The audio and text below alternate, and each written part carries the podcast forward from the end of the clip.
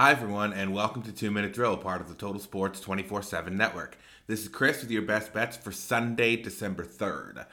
College basketball has been really hard, I think, to predict this year. There are a lot of teams who we thought were going to be top 15, top 25 caliber who have disappointed to start the season. And then there are other teams who are coming up on our radar that we're a little bit surprised about. And one of those teams is playing tonight. That's the Ohio State Buckeyes. They are 6 and 1 and they have a really good win against Alabama. Their only loss is to a quality Texas A&M team and they host Minnesota, a team that might be the worst team in the Big 10 they are a deceptive five and two. They all of their wins are against teams sub 250, sub 300 at KenPom. Only two wins, uh, or only two games, I should say, against teams in the top 100 Their Devastating loss to Missouri, who's probably not a tournament team when they blew a 20 point lead at home.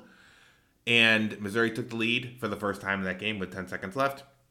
And then they lost uh, wire to wire essentially to a San Francisco team who's projected to be third out of the WCC. So we're not overly impressed with Minnesota. We like what Ohio State's doing, particularly Bruce Thornton and Zed Key, who looks healthy. They're shooting the ball really well. They're not turning the ball over. So we think this line could be a lot higher than the 13 that it's posted on DraftKings right now. So we like Ohio State minus 13 as our play of the day over on DraftKings. Follow us on X at Total Sports underscore 247 for more sports content throughout the rest of the weekend. This has been Two Minute Drill, part of the Total Sports 24 7 network. Thanks for listening. We'll be back tomorrow.